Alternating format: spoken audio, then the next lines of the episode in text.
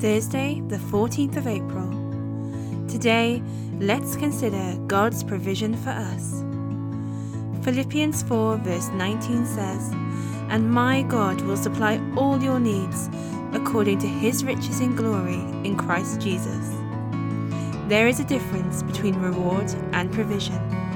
Reward is when God wants to bless us for responding to Him authentically, but provision is His promise to equip us for accurate life in the earth. His provision is not necessarily blessing designed as a specific sign of favour, but an equipping for service.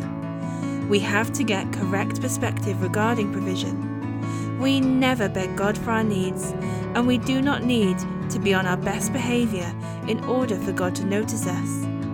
He provides us with the fulfillment of all of our needs because He is the parent, and He is equipping us with the resource that we need in order to fulfill His desires on the earth. God is not cruel.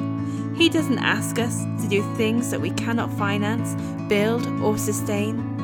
Whatever the need, not just money, He will always provide for His purposes in the earth. So today, we need to make sure that our understanding is aligned with what is happening. His provision is not an event, but it is a daily occurrence as He sustains us for service, and we need to make sure that we believe and have faith that He will provide.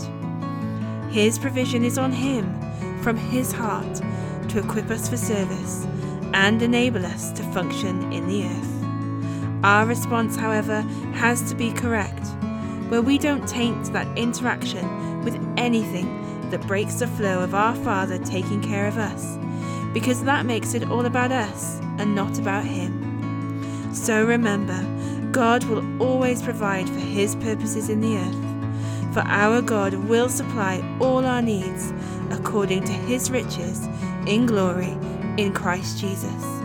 Selah.